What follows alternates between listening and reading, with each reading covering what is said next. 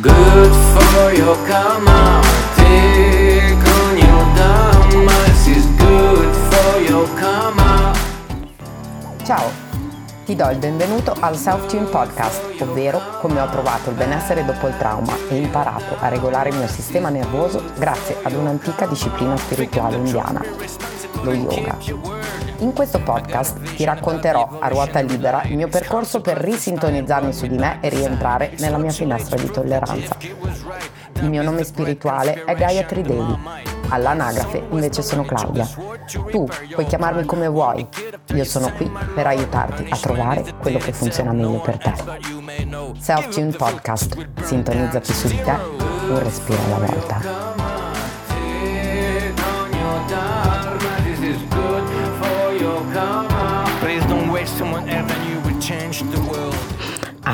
Un disclaimer. Questo podcast non contiene né informazioni di natura medica né psicologica professionale.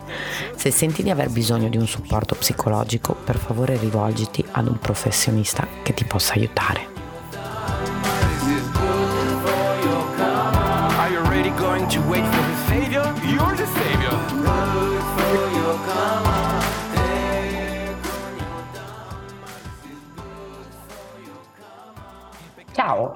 Ti do il benvenuto al settimo episodio di Self Podcast.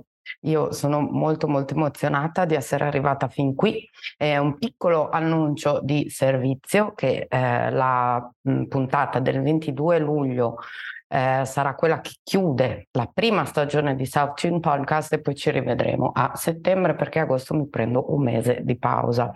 Quindi eh, sai già che non ti puoi aspettare nessuna puntata d'agosto, ma se devi recuperare un sacco di puntate, agosto è un ottimo mese per ascoltarti tutta la stagione nel mh, mm, tempo che ti è più consono durante le vacanze.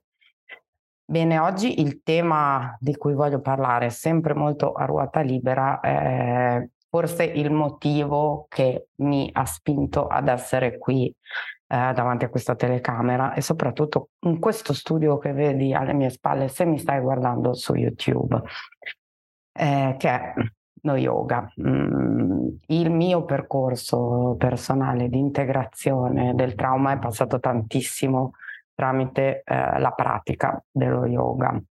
Uso la pronuncia yoga e non yoga perché mh, mhmm, voglio onorare e rispettare l'origine culturale eh, di questa pratica.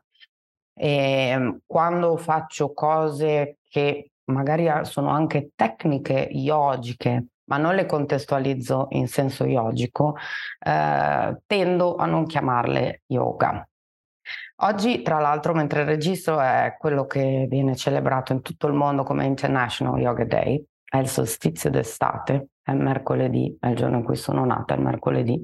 E tutte queste cose eh, rendono questa giornata particolarmente propizia, anche se in un reel recente su Instagram ho spiegato il motivo per cui oggi non festeggerò eh, l'International Yoga Day, ma festeggerò il solstizio d'estate.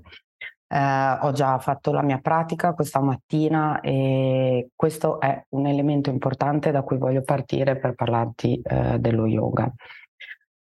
A me lo yoga, oltre ad avermi eh, dato accesso ad una pratica spirituale, profondamente spirituale, eh, tramite il corpo, mi ha insegnato profondamente il senso di sadhana, ovvero di pratica. Se nello yoga sadhana ha un valore molto specifico perché è una pratica di tipo spirituale, il sadak è colui che è il praticante, l'allievo dello yoga e che tutti i giorni si dedica con precisione alla sua pratica spirituale. Nel mio percorso, eh, quando ho iniziato a fare formazione insegnanti, ho eh, iniziato a praticare quotidianamente, alzandomi molto presto al mattino e asceticamente eh, impegnandomi per eh, fare sì che il mio corpo diventasse una sorta di tempio. Per un lungo periodo ho eh, pensato che il corpo e il tappetino fossero l'unico spazio piacevole, felice della mia vita. mi mettevo sul tappetino e mi impegnavo, forse anche troppo, e quindi adesso ho anche fatto un passo indietro, però perché? Perché quello spazio era uno spazio che, anche senza magari saperlo completamente, era uno spazio molto curativo. Io ho avuto una grande fortuna. A me lo yoga è sempre stato regalato. E se da un lato io ho una parte di me che ritiene che questo significhi che forse questo dono mi arriva da vite passate, quindi eh, era importante che io portassi avanti questo lavoro in questa vita e quindi riconnettessi con una tradizione che profondamente io ho riconosciuto come già mia, ehm, è stato comunque un dono a cui insomma io guardo con uh, un'enorme gratitudine. E tutte le persone che hanno costellato il mio percorso di crescita spirituale e nella pratica dello yoga sono persone che sono state importantissime, anche se eventualmente queste persone non fanno più parte della mia vita oggi. Questo non significa che io non porti una profonda gratitudine, un profondo rispetto per quello che mi hanno trasmesso, cioè per la pratica in sé. L'idea di pratica, oltre all'idea che, eh, come ho già spiegato in alcune situazioni, è molto calmante per il sistema nervoso perché eh, se ritualizzata e ripetuta sempre nello stesso modo ha un profondo potere eh, di prevedibilità. E quindi ciò che è prevedibile per chi soprattutto come me ha vissuto in un contesto infantile dove l'imprevedibilità era ciò che dominava, la prevedibilità è già di per sé curativa, quindi ripetere una cosa sempre uguale tutti i giorni, quindi con questo senso della ripetizione della pratica è assolutamente un qualcosa di curativo. Ecco perché io eh, ritengo che anche la vita di ashram, quindi la vita ascetica monacale, abbia un grandissimo valore nel momento in cui ci si trova lì. È chiaro che quando uno ha la propria vita scandita da dei tempi molto precisi, ovvero la sveglia a una certa ora, la pratica della meditazione, dello yoga, i rituali, eh, il cibo che ti viene off- offerto, servito, eh, che servi tu eh, quando fai servizio sempre alla stessa ora, crea eh, un contesto, una, diciamo come si può dire, uno schema entro il quale tu ti muovi che è molto ehm, prevedibile e quindi molto calmante. Quindi per forza all'interno di uh, una vita di quel tipo eh, la stragrande maggioranza delle persone eh, sta bene eh, perché elimina qualsiasi tipo di indecisione che per quanto mi riguarda è sempre stato uno dei tipici eh, miei problemi, cioè davanti al banco dei dentifrici al supermercato non so mai quale scegliere perché sono sempre molto eh, indecisa. E credo che questo sia una delle caratteristiche che mi viene dal mio disturbo d'ansia e che eh, ovviamente è una traccia, un lascito eh, del, de, di quello che è stato eh, il contesto nel quale sono cresciuta da bambina. Quindi eh, la vita ascetica, la vita di ashram, la vita monacale anche va benissimo perché in un certo senso ti crea eh, una struttura esteriore e ti lascia completamente libera o libero o libera di praticare, la, di fare la pratica spirituale. E quindi eh, con una serie di, diciamo, mh, senso di sicurezza. ora, io non, non, pretendo di dire che questa cosa sia vera e uguale per tutti, assolutamente, però eh, chi è mh, attratto e chi è spinto eh, nel cercare questo tipo di esperienza sa benissimo che è bellissimo ed è molto, come dire, calmante, rigenerante, una specie di ritiro, perché ci si ritira dal mondo reale. Ora, quello che invece credo che sia il grande potere eh, che mi ha dato lo, lo, lo, yoga, che è quello della presenza. Ricordo, yogas Citta Vritti Nirodha. Non mi dilungherò qua sul uh, secondo sutra degli Yoga Sutra di Patanjali, ma questo racchiude una grande verità. Lo yoga ha la finalità, oppure nella pratica, ehm, termina, cessa, fa cessare tutte le fluttuazioni della mente. Questo è quello che dice yoga, citta vritti, le citta vritti, quindi le vritti fluttuazioni del, da citta, della mente pensante, nirodha, mm, mm, annulla. Quindi lo yoga annulla le fluttuazioni della mente e non è chiaro e quindi su questo io non sono uh, una, eh, uno studioso, non sono un accademico, però può avere due significati, sia che lo yoga come pratica ti porta al nirodha delle cittavritti, quindi all'annullamento delle, delle fluttuazioni mentali, o la, lo scopo della pratica dello yoga è l'annullamento delle cittavritti, della mente proliferante. Ma che cos'è yoga? Yoga non è solo asana, anche se asana unito al lavoro sul suono, quindi il canto dei mantra, unito al lavoro sul respiro, ovvero il pranayama e eh, la meditazione che non è mindfulness perché viene, la mindfulness è stata come dire, tratta culturalmente dalla tradizione buddista, quindi è, da, è stata da un certo tipo, eh, in un certo senso, è stata epurata dai suoi eh, connotati eh, spirituali. Quindi lo yoga è tutto, ma è anche tutto ciò che avviene fuori dal tappetino. Quindi se uno sta molto bene, e qui finisco il mio ragionamento, durante eh, la permanenza in un ashram, io ho avuto la fortuna di poterci stare fino a cinque settimane. Quando torni a casa, la vera prova, il vero banco di prova è eh, il rientro nella società.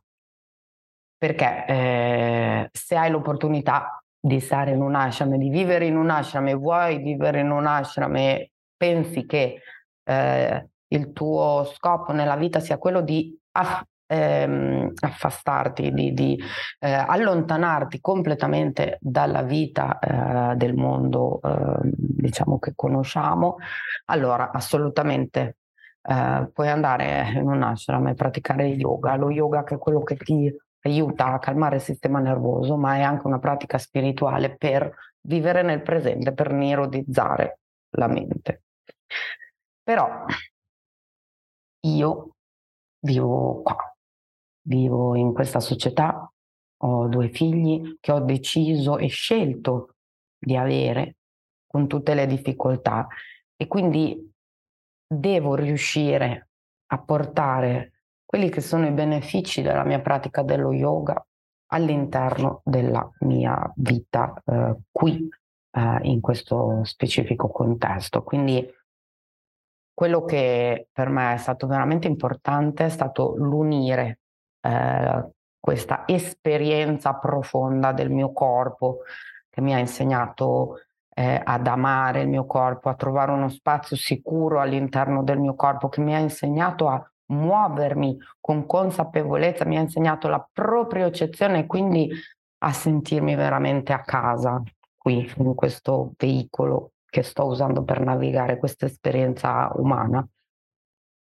Però eh, è stato utilissimo inserito in una specie di framework di contesto che eh, è terapeutico. Cioè senza l'integrazione eh, che mi è stata offerta dalla mia analisi eh, jungiana e quindi eh, devo ehm, assolutamente dire che lo yoga è un modo per farmi entrare in contatto anche con il sé, con il profondo, con quello che è il mio inconscio personale e anche l'inconscio collettivo, secondo la visione di Jung, senza però il potere di integrare questo nella mia esperienza conscia, nella mia esperienza quotidiana, nella mia esperienza di tutti i giorni, ehm, credo che non avrebbe avuto la stessa efficacia. Ecco perché io credo che eh, la pratica dello yoga come strumento terapeutico aggiuntivo al, diciamo, eh, alla pratica, eh, insomma, alla psicoterapia, all'analisi, funzioni eh, però in associazione eh, a qualcosa che riesce a integrare anche ciò che avviene a livello di corteccia. Se noi, grazie a questo strumento potentissimo, abbiamo un sacco di eh, tool, di eh, attrezzi, abbiamo una specie di cassettina degli attrezzi ai quali possiamo attingere perché eh, se si pratica uno yoga integrale, uno yoga che mh, diciamo comprende il lavoro sulla voce, quindi la recitazione dei mantra, il lavoro sul respiro, il lavoro sul corpo, la stillness, la fissità e soprattutto anche i comportamenti, mh, yama, niyama, piccola parentesi, Eh, qui dentro ci sono una serie di tool, di strumenti, di attrezzi eh, che ti consentono di portarti eh, in un contatto profondo con il soma, con il tuo corpo e quindi di approcciare anche l'esperienza terapeutica eh, in maniera completamente differente.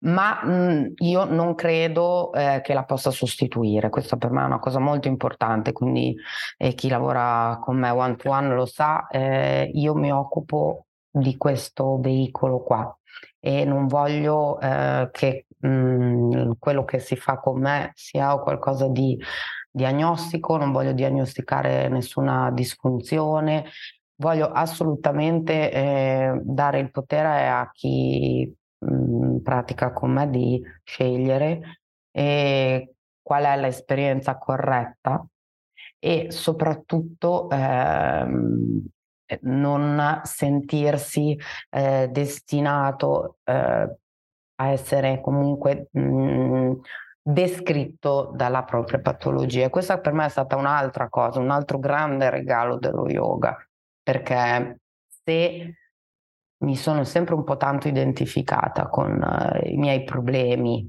tra virgolette, quelli che poi si possono anche definire come traumi, eh, lo yoga mi ha aiutato a disidentificarmi, quindi a staccarmi un attimo da quell'idea di me che era un certo tipo di idea eh, patologizzata da quelle che erano le mie difficoltà oggettive eh, nel mondo, nella navigazione dell'esperienza della vita quotidiana.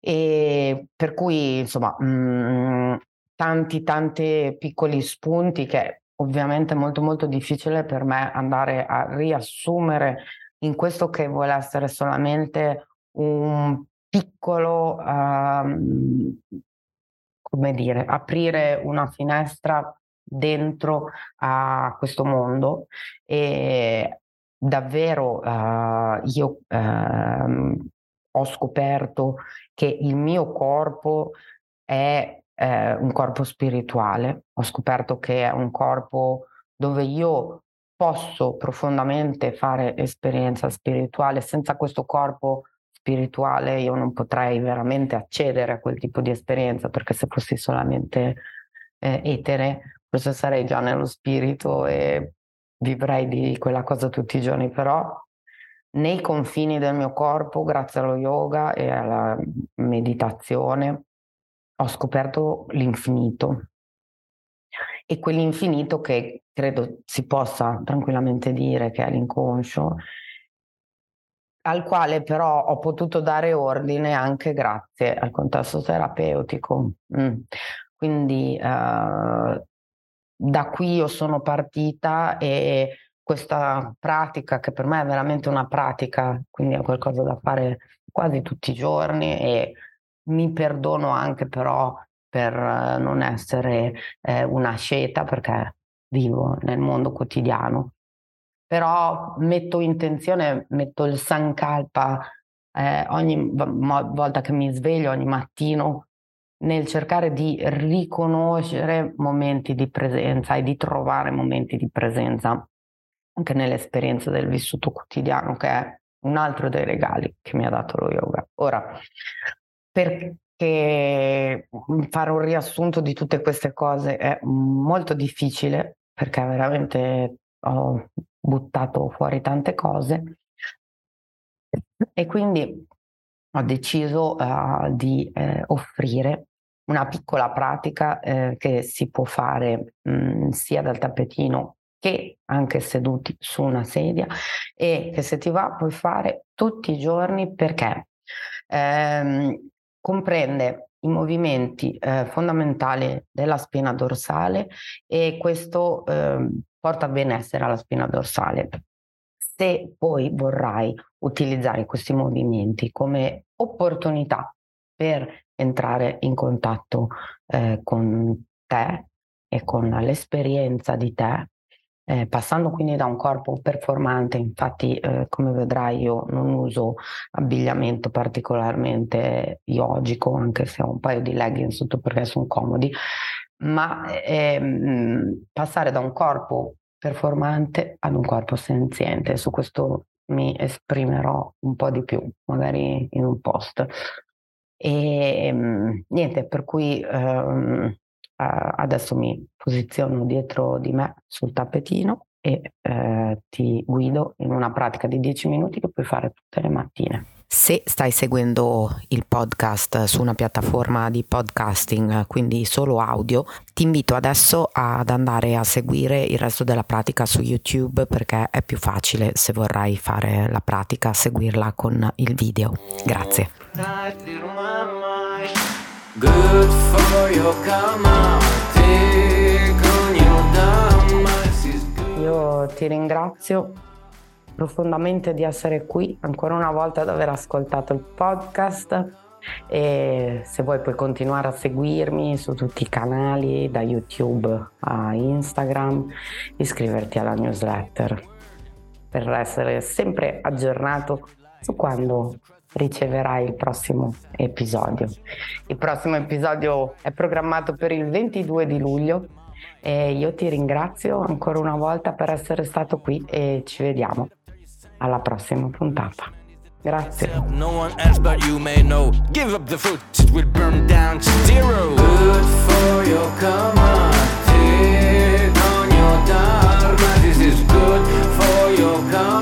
one else but you may know. Give up the foot, it will burn down to zero. Good for your karma. Take on your dharma. This is good for your karma. Please don't wait someone else and you will change the world. Good for your karma. Back to your dharma. This is good for your karma. Speak up the truth, be responsible and keep your word.